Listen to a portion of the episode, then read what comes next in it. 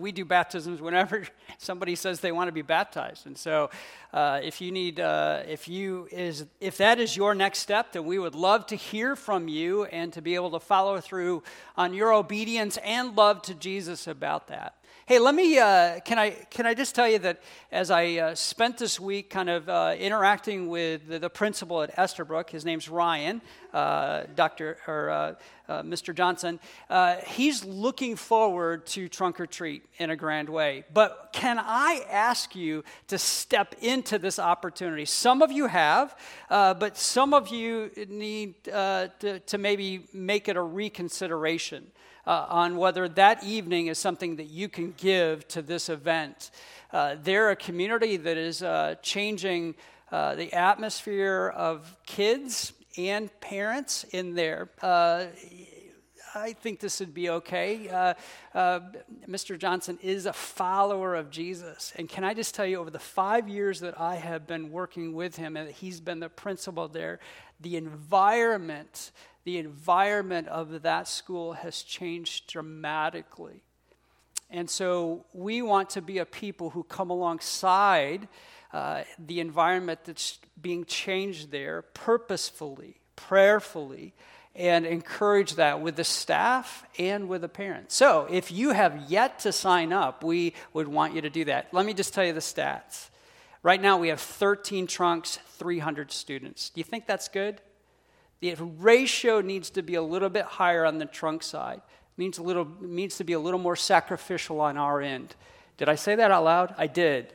I, I don't mean that to berate or to beat up. I just mean that to, for you to seriously consider the opportunity we have to be a part of what I believe God is doing in the school there. And so consider it. Uh, take that uh, connection card out, sign up, uh, let us know. And even if it is simply that you're donating candy or praying, and it's not just simply, that is huge. We need that. And to, to be uh, an impact that the Lord wants us to be in that school and the partnership we have there. Uh, just want to encourage you to do that. Well, this morning we are going to be in the uh, letter of Ephesians. So if you would uh, first turn in your Bibles to Ephesians chapter 4 because it will not be on the screen. Those, and if you're, you're wondering what the Bible looks like, there's one in the pew before you. Uh, if you're wondering, I don't know what the page number is. Uh, it's towards, towards this side of the, the Bible. It's towards the back of the Bible, all right? Or if you have your device, it's Ephesians chapter 4, verses 1 through 6, all right? Now, would you stand? Would you stand with me in the honoring of the reading of God's word if you can? If you can. I just lost it. Ephesians chapter 4.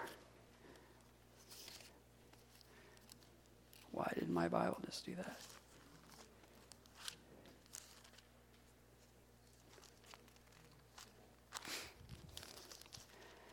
4, starting with the first verse. Somewhere here there. Paul writes this As a prisoner for the Lord, then, I urge you to live a life worthy of the calling you have received. Be completely humble and gentle. Be patient, bearing with one another in love. Make every effort to keep the unity of the Spirit through the bond of peace. There is one body and one Spirit just as you were called to one hope when you were called. One Lord, one faith, and baptism, one baptism, one God and Father of all, who is over all and through all and in all. Now, skipping down to verse 17. So I tell you this and insist on it in the Lord, that you must no longer live as the Gentiles do, in their futility of their thinking they are darkened in their understanding and separated from the life of God because of the ignorance that is in them due to the hardening of their hearts. Having lost all sensitivity, they have given themselves over to sensuality so as to indulge every kind of impurity, and they are full of greed. That, however, is not the way you learn the way of life you learned when you heard about Christ and were taught in him according to the truth that is in Jesus you were taught with regard to your former way of life to put off your old self, which is being corrupted by its deceitful desires, to be made new in the attitudes of your minds, and to put on the new self, created to be like God in the righteousness and in righteousness and holiness. Therefore, each of you must put off falsehood and speak truthfully to your neighbor, for we are all members of one body. In your anger, do not sin. Do not let the sun go down while you are still uh, while you're still angry, and do not give the devil a foothold. Foothold. Anyone who has been stealing must steal no longer, but must work doing something useful with their hands, that they may have something to share with those in need. This is the word of the Lord. You may be seated.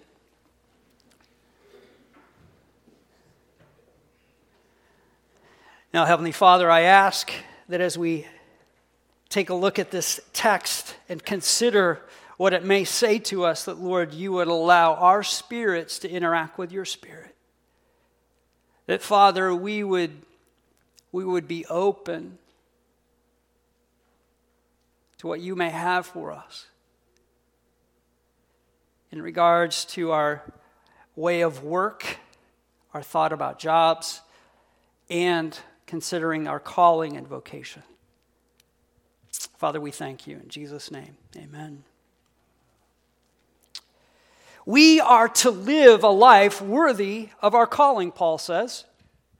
If you were to read what was prior in this letter, you will have read about the heights of what it is to live in the kingdom and about some higher level thoughts. But now Paul wishes to address uh, these Ephesians, the, those there, and us with the everyday, earthy type of stuff that we live in.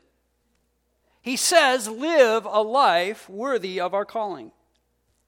It, now, the incredible thing is that in our Western way of living and way of, way of living, we tend to live in this thing called compartment, compartmentalization.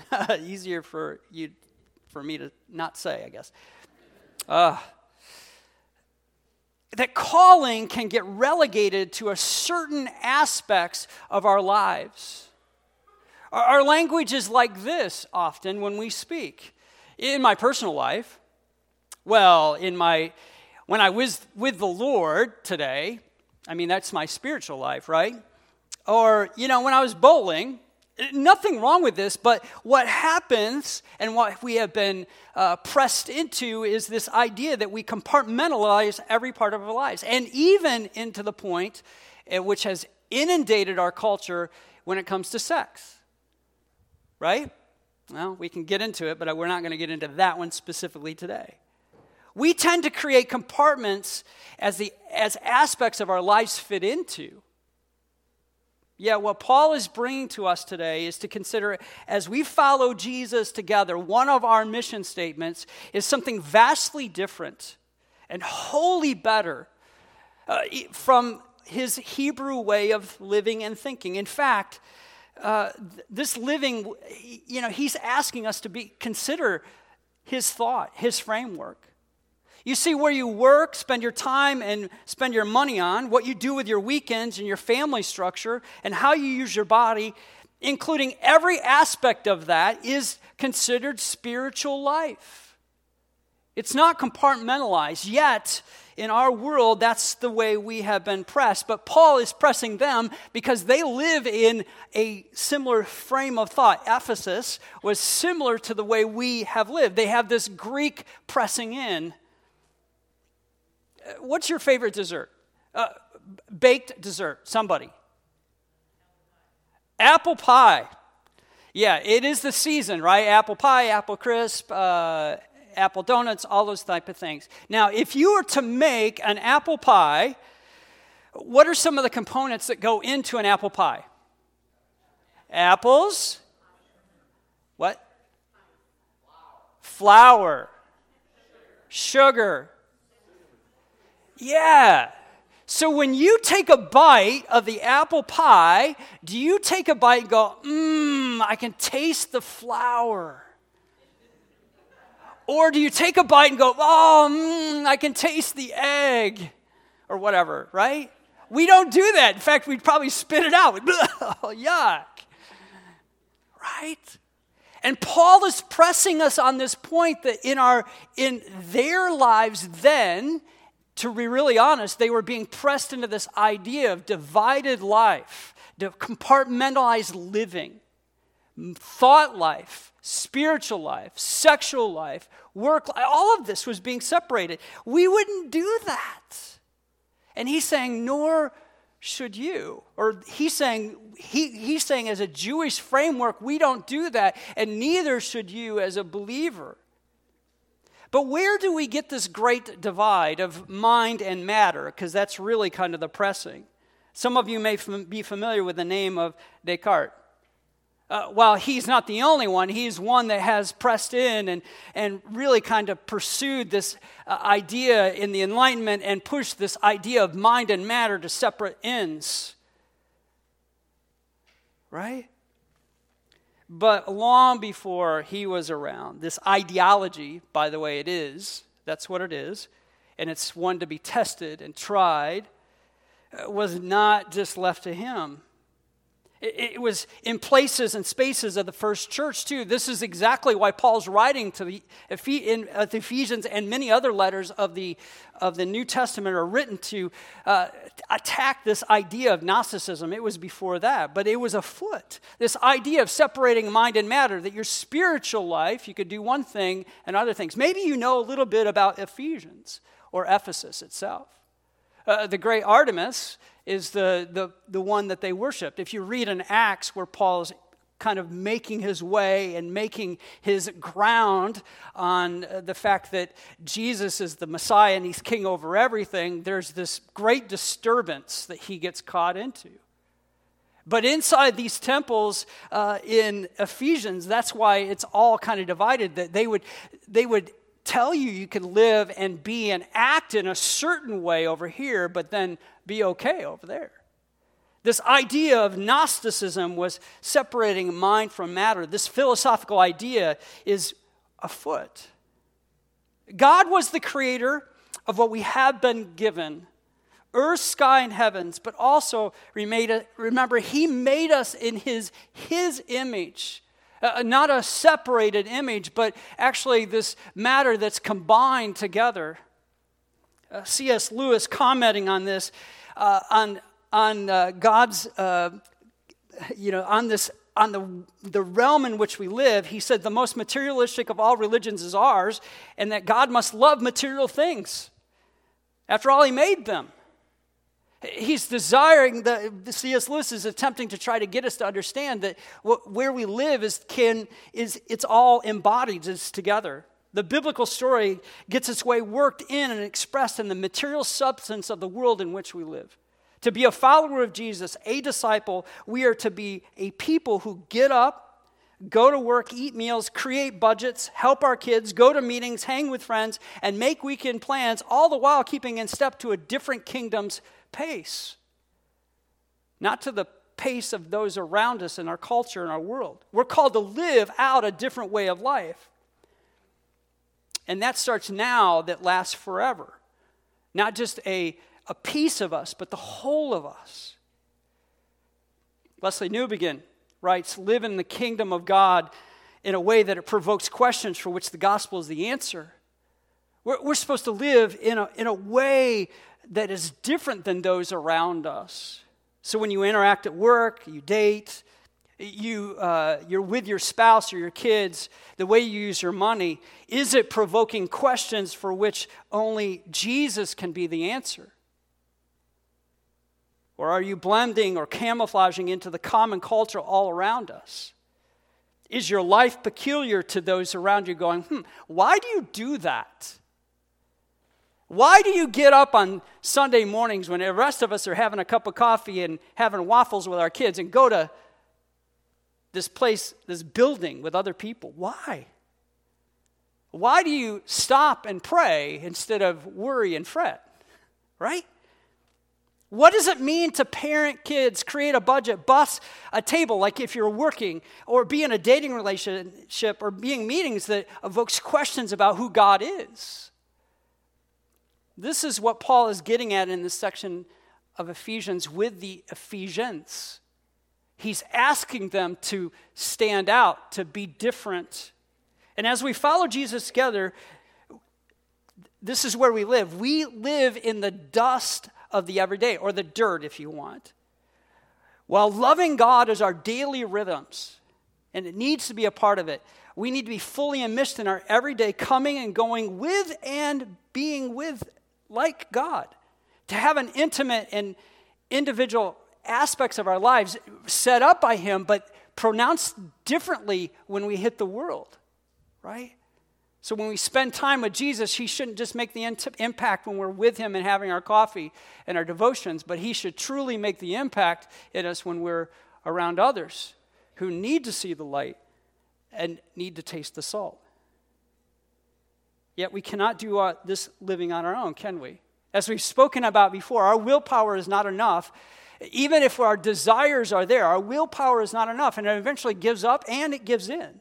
This way of God gives us the, this way of God, He gives us the grand deposit of His Holy Spirit to be able to live out what we're called to be and to do. This uh, peculiar people, uh, not extraordinary, but ordinary, common. We live in this way we start to express from the inside out, not from the outside in, what it means to have a relationship with God. How we live following him into everywhere that we everywhere we go. So this idea of following Jesus. If that's the case, then how is it expressed in one of the most one of the largest areas of our lives that we give ourselves to for most of us? Our work. How, how is it, how is it carried out? And for those of you who are trying to check out because you're saying, maybe I'm, I'm not in work, we all have our work. We'll get it defined here in a second. But I'm not talking about necessarily those who go to work, but what is your calling? What is the vocation that Jesus has called you to do? So, in definition, vocation is whatever you do to produce good in the world for God. Whatever you do to produce good in the world for God. This means there are working professionals, stay at home moms or dads, part time or retired people, or students. We all have our vocation. As we would send our kids off to school, it's like, this is your job.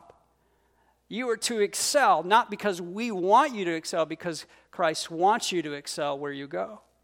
Whatever that looks like, and whatever framework it, it takes. Every last one of us has been placed in situations that we might choose or never choose to live a God given vocation to bring heaven to earth.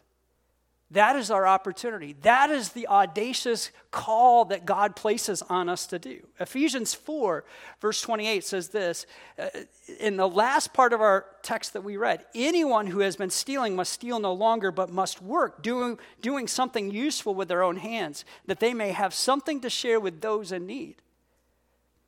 So, why would Paul speak in this way? Historically speaking, some scholars speculate that the Ephesians followers have lost their jobs, as I alluded to, because of this uproar that transpired in Ephesus between those who are followers of Jesus and those who uh, despaired on them, and they may have lost their job. And so, even in light of that, you can kind of say, well, uh, you know, the idea of making sure that my kids are fed by stealing is seems to be a justifiable option, right?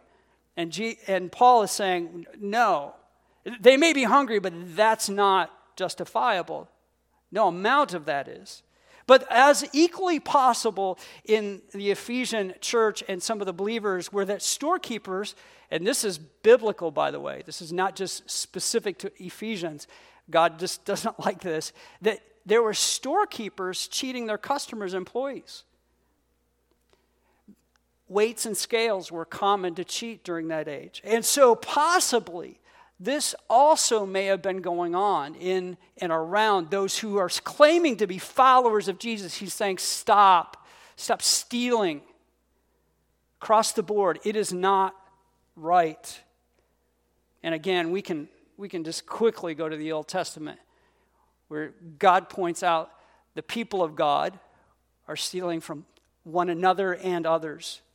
Paul insists in Ephesians chapter 4, and then he insists again in chapter 6 that Jesus redefines vocation, how we think about and how, how we think about it and how we relate to it, how we practice it. You'll find that some uh, the, the same sort of thing that's not only here, but it's in other places throughout Scripture, in Thessalonians, in Galatians, and Colossians. In fact, in First, in 1 Thessalonians 4 11 and 12, it says this Make it your ambition to lead a quiet life. You should mind your own business and work with your hands just as we told you, so that your daily life may win the respect of outsiders, and so that you will not be dependent upon anybody. So, Paul, the pastor, is exhorting the church to work hard to become self sustaining so that, that they were not entirely dependent on others to find a job or avoid getting caught up in the workplace drama, potentially even stealing, I suppose. Right? But to place yourself there with integrity, with character that wins the respect of others around them. Paul seems to think that how you think about your work is equally as vital an environment for your discipleship to Jesus as the gathering community of faith or in hospitality or even in the prayer room.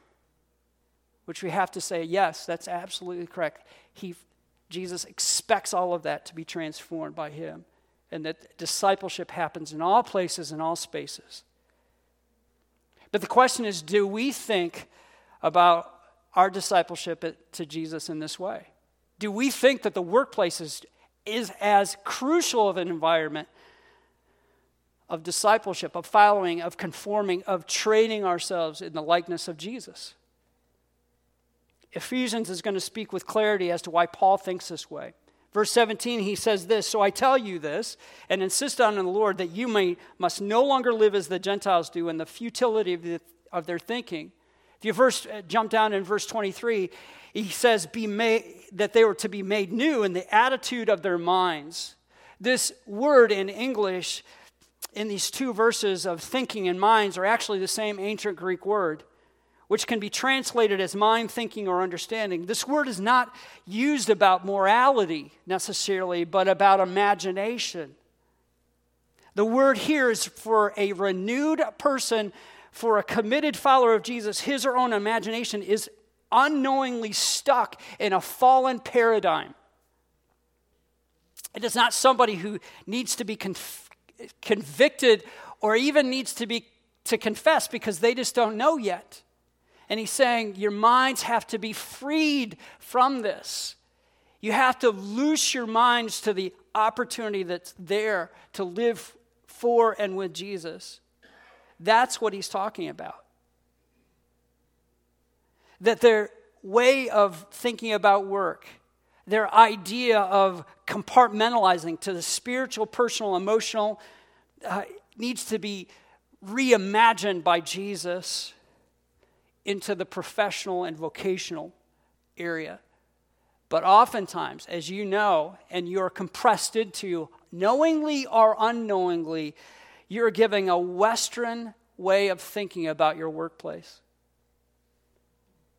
Many of us have an understanding of our vocation, be it consulting, teaching, parenting, finance, lawyering, bussing tables, whatever it may be, and it is wrapped around this 21st century idea of American culture and attempting to try to live it to Jesus. This needs to be challenged and broken in us. If you keep the door door to your vocational life shut, as we know about many other aspects of our lives, God will not enter that door. Uh, God is, He is all powerful, but He is quite the gentleman when it comes to us.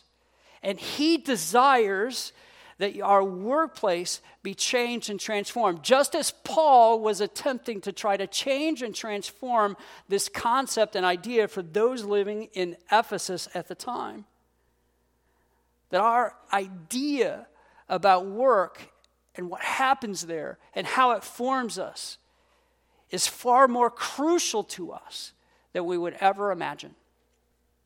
So, where do we get this idea that our workplace is is one of the grand places in which God uh, has designed that we live out the kingdom, that we show Jesus and show God in the best place. Well, let's just take a, the biblical storyline and kind of trace it through, if we may. Genesis, what we find in the opening pages of the Hebrew Bible is that God is a worker and creator. So if you're questioning this morning, well, I just want to live for retirement, I'm not opposed to that. But even inside retirement, this idea of vocation needs to be defined by you. Or, as some of my friends have told me, just recently, I retired too soon. I don't know what to do. I'm lost. You have to have a definition. And that's what I'm, I'm saying. It's whether you're young on the career end, vocation end, or you're high school, or you're older. This falls into our laps, all of us it falls into our laps. But God is a worker and creator. We, we, we read in this wondrous poem, marveling at the lack of the scientific, yet in awe we see that God worked and He created. By the seventh day, it says in Genesis 2, God had finished the work. Get the words that are printed here. He had been doing. So on the seventh day, He rested from all His work. Then he, God blessed the seventh day and made it holy because on it he rested from all the. You got it. He worked. Yeah. His creation, man and woman, are given the same very purpose. Planting them in the garden, he commissions them in his creative design. The Lord God took the man and put him in the garden to work it and take care of it in Genesis 2:15. Yet, what we know happens in a period of time between Genesis 2 and 3 is something that changes some things.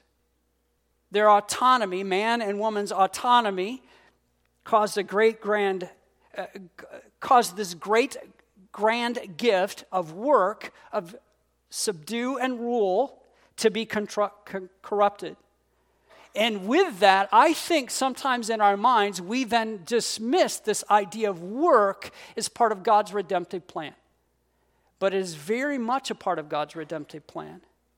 Take a look at Exodus. If you have your Bibles, again, it's not going to be on the screen. I, uh, Exodus 1, or Exodus 3, 31, verses 1 through 5.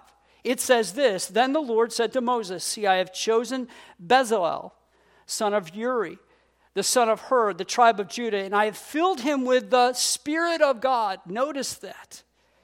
With wisdom and understanding, with knowledge, and with all kinds of skills to make artistic designs for work in gold, silver, and bronze, to cut, cut and set stones, to work in wood, and to engage all kinds of craft.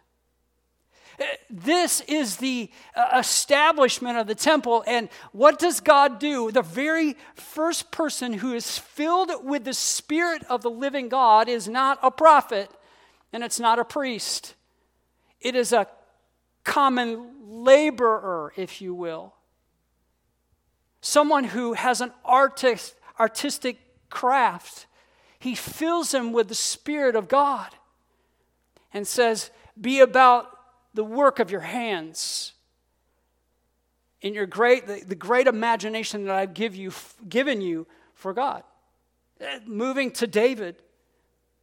Saul has used up his last straw with the Lord, and Samuel is out seeking another king for Israel.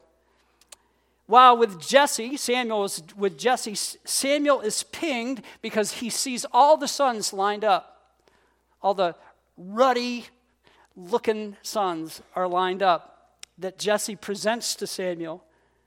And Samuel says, Hey, hey Jesse, are these all the sons?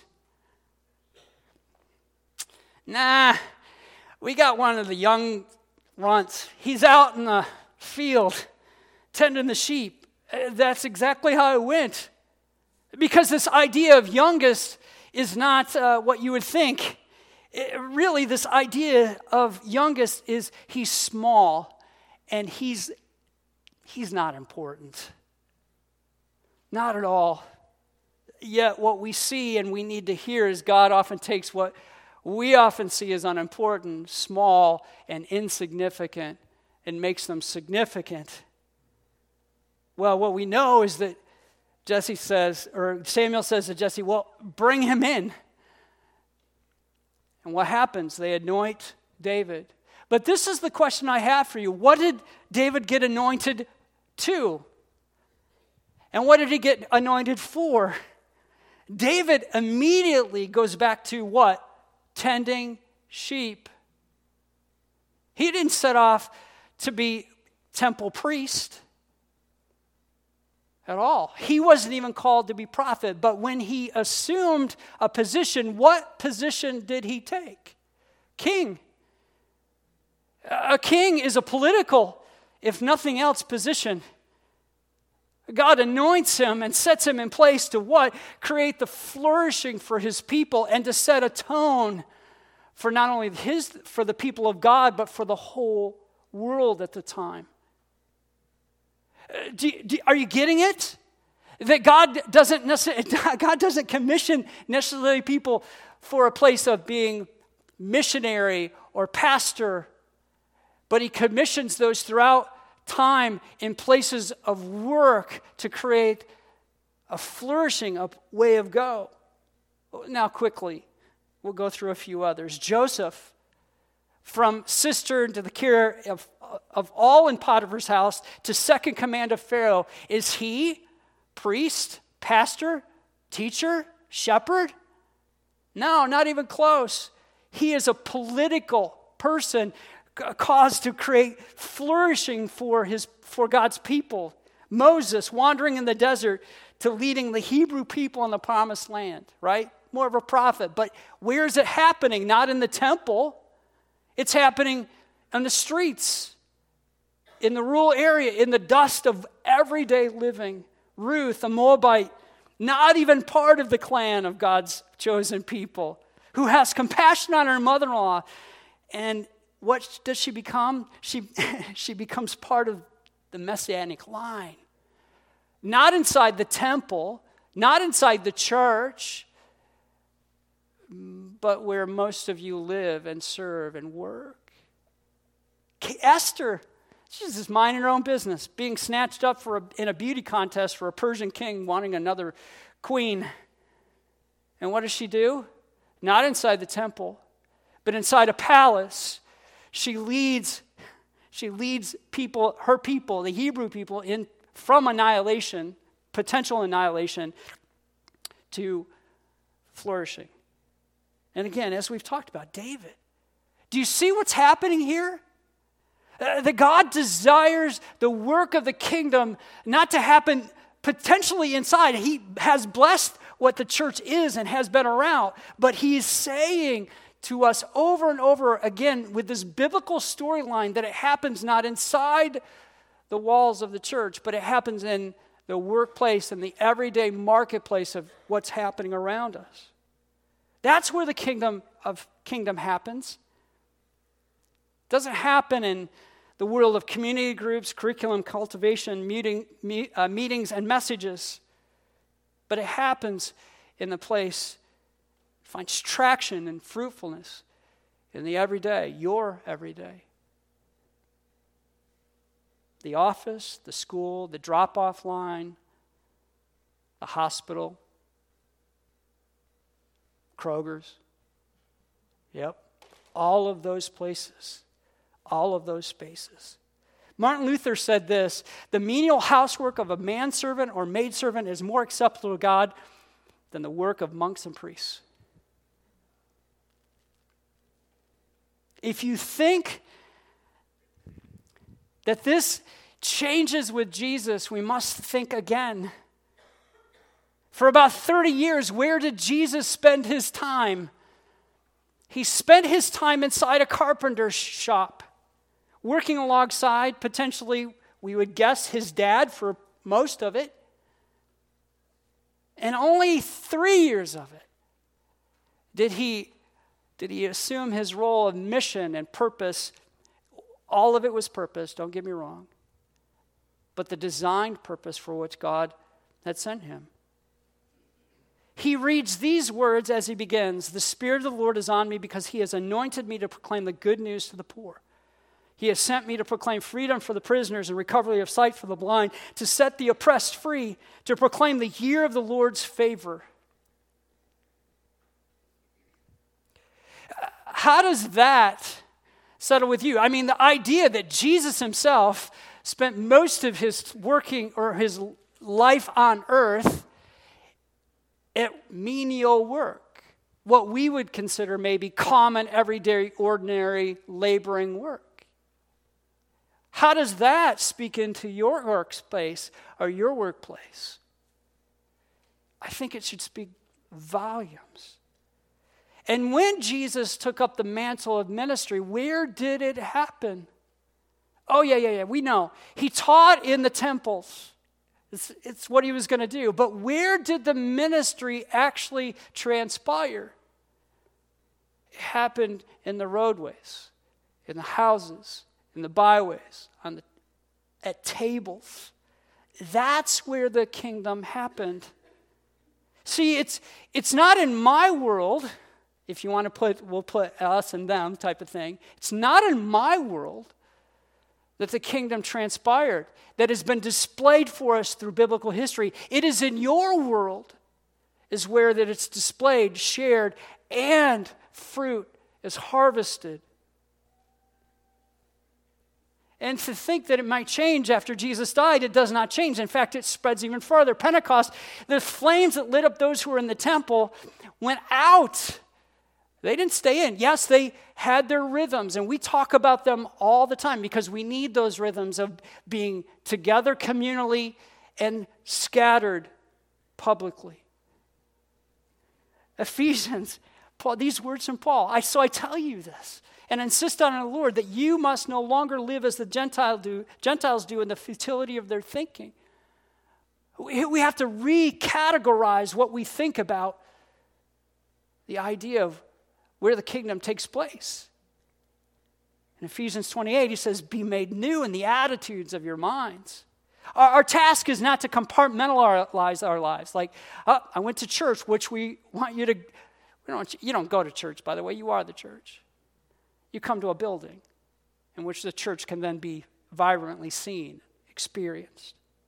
We don't spiritualize some parts of our lives and despiritualize others.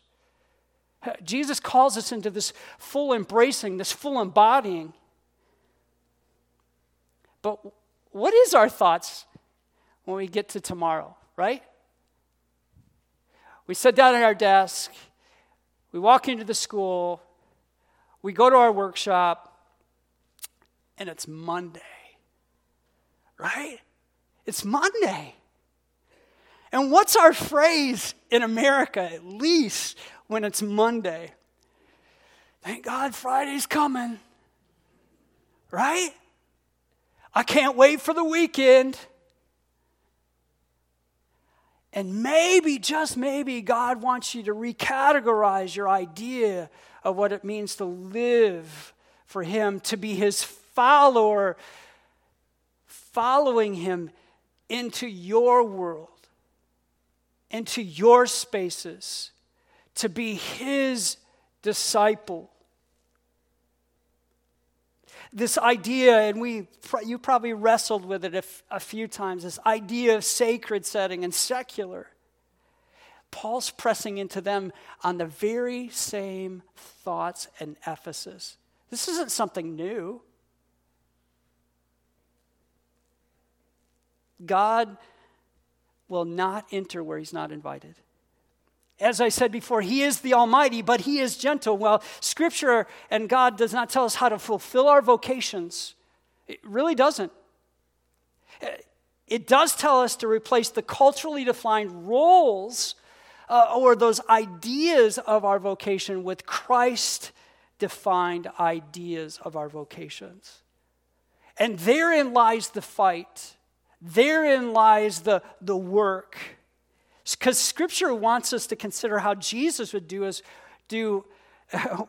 Scripture wants us to consider how Jesus would do our work if he were us. That's what he wants.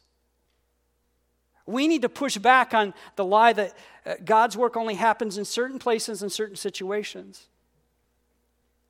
On Friday evening, we got to hear from four different people who shared that they, they recognize this truth and how they, how they have had to uh, work at that, uh, test out that process in their own places and spaces. You see, it's, sometimes it's not a new work to do. For those of you in the great thoughts of the great resignation, but it may be in a new way to think about our work that we're already doing. It's not to change where we, where we work, but it's, allow, but it's a place to allow God to change how we do it. That the activities that we do can become holy to Him, given to Him. And we need to invite God into those places. Brother Lawrence says this Our sanctification does not depend on changing our works, but in doing that for God's sake, which we commonly do for our own. Richard Foster says if you're a dentist, Jesus can teach you to do dentistry as he would do it if he were you. The same is true if you're a court stenographer, a computer programmer, a research scientist, a janitor, a CEO of a national corporation. It is just as true if the thing you do to produce good in the world is to raise a family, or to paint pictures, or to create stained glass windows, or peel potatoes. Whoever, whatever, wherever, He will teach you. Learn from Him. So, quickly, now you have the biblical storyline that we've probably inverted at different times. We're thinking it happens in here. It's all about being in the walls or with my community only. It has that rhythm. But truly, what God and the, where God has shown Himself and the kingdom arrives is not in here only, but really in your spaces and places where you work, what you do for good. So, how do we define vocation for those of us who are on the front end or maybe in the midst and kind of are lost? How, how do we define vocation for those of us who are kind of like struggling with the idea of what we're doing or not doing in the moment? I think that there are, uh, there, there are some, some things that we can find from Scripture that help to define what we can do that can be lifelong and that can uh, really help us in our, our our thoughts about doing work, being about work, and how work should look. So let's let's uh, let's uh, do let's look at vocation defined. I think there are three things that uh, that need to be about our vocation. One is creativity. Two is compassion, and the third is calling. Quickly, often our work is driven by an external need. Often our work is driven by an external need. We know this. Something, uh, we need something to eat. We need to support ourselves. We need to support our families. Those are driven by external needs. And we often have to and do take jobs in our lives to be able to support those. When I was in seminary, I worked at Pizza Hut. It was not my long term desire to work at Pizza Hut. Did I enjoy it while I was there? I did. But it was just to support Kathy and I, so we could get on to the, what we believe the next thing is. We do those things from time to time, but vocation is this. Vocation is something we do no matter no matter if we have the job or we don't have the job. It is something that creatively just comes out of us and we would do it no matter what. It comes from that creative core of who the creator is in us. So what is that? What is that that you would do no matter what, even if you weren't paid? Or you do it even though you have a job and it comes out of you. Maybe some of us have found our, our work is our vocation. And that's great. But it's an expression of who we are that we cannot stop, even if we tried. Jesus is the express vision of this. How is that the case? He's a king who serves. That's a complete role reversal than all kings that have come before him. He can do nothing but serve because serving for him, as we have defined and will define again today, is love. It's the idea of living for someone else. We'll get to the idea of compassion, but he can't help to do that. He could do no less. Most people that are power people want to sit in the power chair. What did Jesus do when he was on earth? He was a peasant. He went from house to house, and I think at times, while he was very rich in a lot of ways, he, he lived from meal to meal from other people. Think about it. A king who serves. Attempting to drive this point home with his own disciples, Jesus says in Luke 22 25, the kings of the Gentiles lorded over them, but and those who exercise authority over them uh, call themselves benefactors. But you are not to be like that. You followers are not to be like that. Instead, the greatest among you should be like the youngest, and the one who rules like the one who serves. Our, our creativity is something he can't, he could not stop. And he's saying that that should be part of what we do. We're called to rule. Genesis says that clearly. But how do we do that? Jesus defines that as a servant, a servant of the Most High. So, what might this mean for your vocation? What does this mean for you? I can't define that, but Jesus can help you in that process. Compassion. According to a study conduct, conducted by CN, uh, CNN Worker Satisfaction, the U.S. has an all time low with less than 50% of the people in this country saying they're satisfied with their jobs. Uh, we can look at a lot of different things. Many of us may be happy with what we're doing, but others are not. Simultaneous to that is the work induced depression as an all time high, with one in, one in every six clinically diagnosed cases of depression being attributed to the lack of satisfaction in the workplace. Can, it, can I give you a reason for why I think that is the case?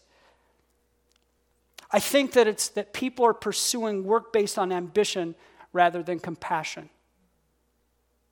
ambition rather com- than compassion, a deep sense of fulfillment and satisfaction when we uh, is found when we do not pursue it directly.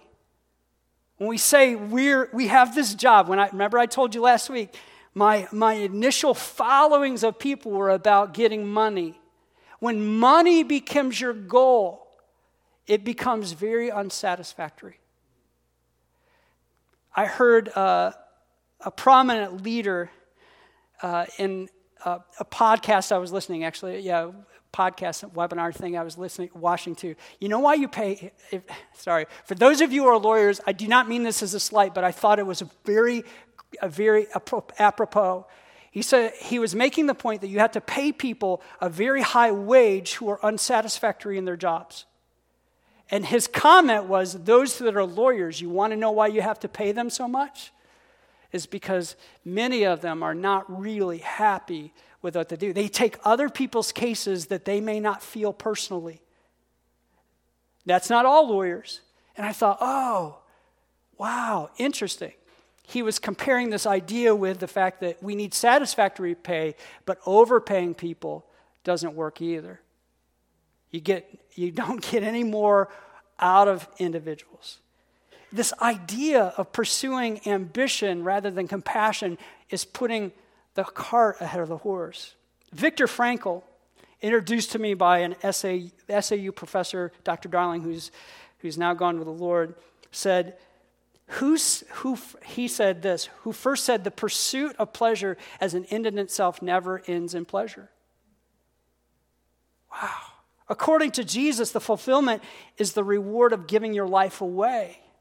To feel a sense of personal satisfaction and fulfillment is not a reward of going after that fulfillment. It is a reward of going after the life of compassion that is devoted to others, stewarding privilege, and I would add power, using what I have been given on behalf of others around me. See, this is what Paul is trying to get them to understand in Ephesians 4:28. We need to be made new in the attitudes of our minds. I have a friend who works in, his, who, who works in a place in space where he knew three kids would not have a place to go because of the family situation that was upon them. He and his family took them in for 10 days. This is not his job, this is his vocation. I also know another man who often hired others that would not get hired. They had criminal records and this and that. And oftentimes they would find themselves getting into trouble, uh, spending their weekends in jail, getting themselves into trouble, right? And being released to work release through the week. And he still never let them go, desiring to see their lives changed, transformed by interactions with people who were healthier and more whole, like this individual. David Brooks, the New York Times op ed, wrote an article called the moral bucket li- uh, wrote this article called the moral bucket list about the difference between resume virtues and eulogy virtues. And what he argues is that inside our world we tend to be working towards resume virtues and most of them are lies anyway. Most resumes are, are half truths which makes them full lies by the way about who we are right because that's what people want to hear. That's what people want to see. That's what Facebook's about. That's what Twitter's about. That's what Instagram's about. They want to see what they want to see. But he said, we need to be, we need to be working in, on our eulogy virtues.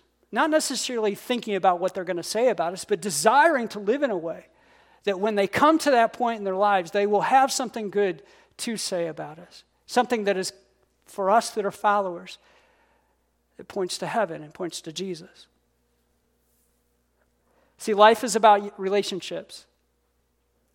And it's about living out the love of Jesus in those relationships. When we pursue compassion, not ambition, the end goal, we will find deep satisfaction in them. Calling, calling Vocation is the place where you find your deep gladness and the world's deep hunger meet.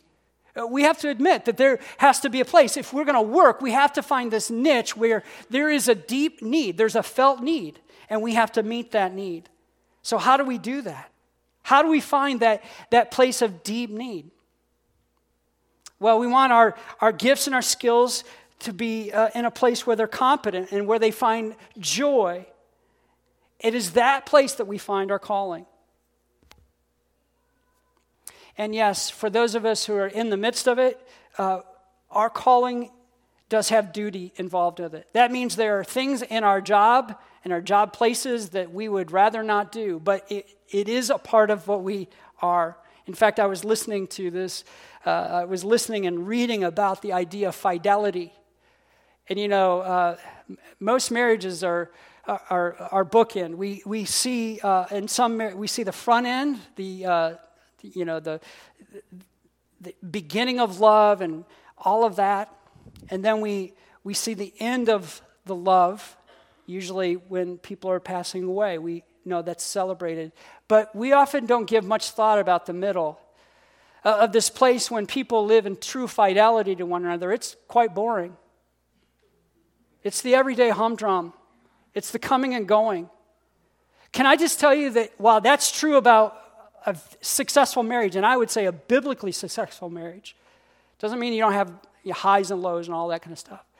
But it's truly, it's not, it's not a, this whole thing about highs. It's about living day in and day out in the boring. That the very truth that our spiritual lives are often found in the same way. Our callings are often found in the same way. It is not always in the next greatest big thing. It is in the, it is in the fidelity to what God has called us to in this place. But what tears apart our calling? What is it when we, we're fired up on the front end about what God has called us to do that we get somewhere along the lines and we realize that, wait a second, what's happening? Because I'm, I'm, not, I'm not as happy as I was, I'm, I'm not as joy filled. Could I just say competition may be the thing that infects it? Doesn't matter if you're a stay at home mom or a dad or a CEO, competition in the workplace tends to ruin the joy of the workplace. We tend to start to, if you're, if you're a stay at home parent, you start to comparing yourself to your those kids over there, they, they know their alphabet. You know, we start to compare and we forget the joy of what God has called us to do. Or if you're a CEO of a company that's been given to do one specific thing or a thing to do, right? And to present that, we always are chasing this competition, whether it's inside the company or inside our spheres or even outside. So, if vocation is defined, and this is something for you to wrestle through, through creativity, compassion, and our calling, then how do we, how do we stay in this place of following Jesus? Quickly, our next steps are this. We have to ruthlessly deal with this compartmentalization that we live in in our world. It's as simple as that. We have to ruthlessly take down the walls that we may have built or others are building for us the secular, sacred, the work, the personal. They all come together. They blend themselves. And secondly, we have to define our vocation in the way that Jesus defines our vocation, not in the way the culture defines our vocation. That's your work to do. It's our work to do. But how does this look? Well, what is my success as a pastor? Is my success as a pastor having a, a, large church with a lot of things going on inside of it or out of it? Or is it? Or is it this idea that I'm called to love a, a few people faithfully? And obediently. And through that, have other people who see that and follow in that. But truly, my call is to love whoever God has put before me and to lead in a way that allows others to follow in the same way. How does Jesus redefine our success based on his kingdom? How would he redefine your work tomorrow morning? Let's pray. Heavenly Father, one of the very areas that we spend most of our time in is our work. Whether that is a, a workplace that's in the home or outside the home. It's one of the way, places we give majority of our time, and yet, Father, I know it's one of the least areas that often we talk about the church. At least I have. So I ask first that you'd forgive me. You'd forgive me for not uh, bringing this topic, this central topic that is so important to all of us,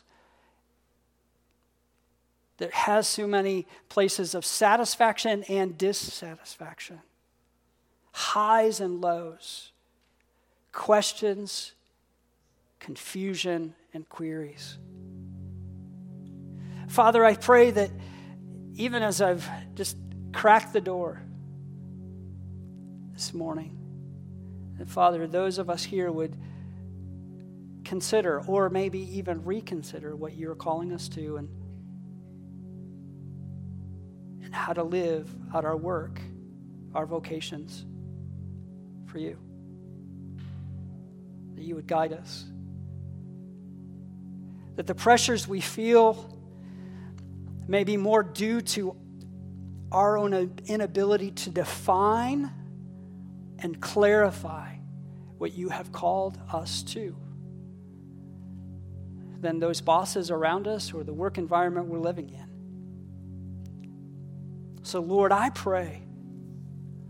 I pray that when we say we surrender and we follow you, into our world, wherever you may lead, that Father, we are truly surrendering all that we do and all that we are to you. Because, Father, we want to be available to you. We want to be available that your kingdom may come, your will may be done on earth as it is in heaven, and not around a, a prayer meeting only not in our community groups only, but into our workplaces and spaces where we may see the fruit of the kingdom and the harvest plentiful. Lord, give us your imagination, we pray. In Jesus' name, amen.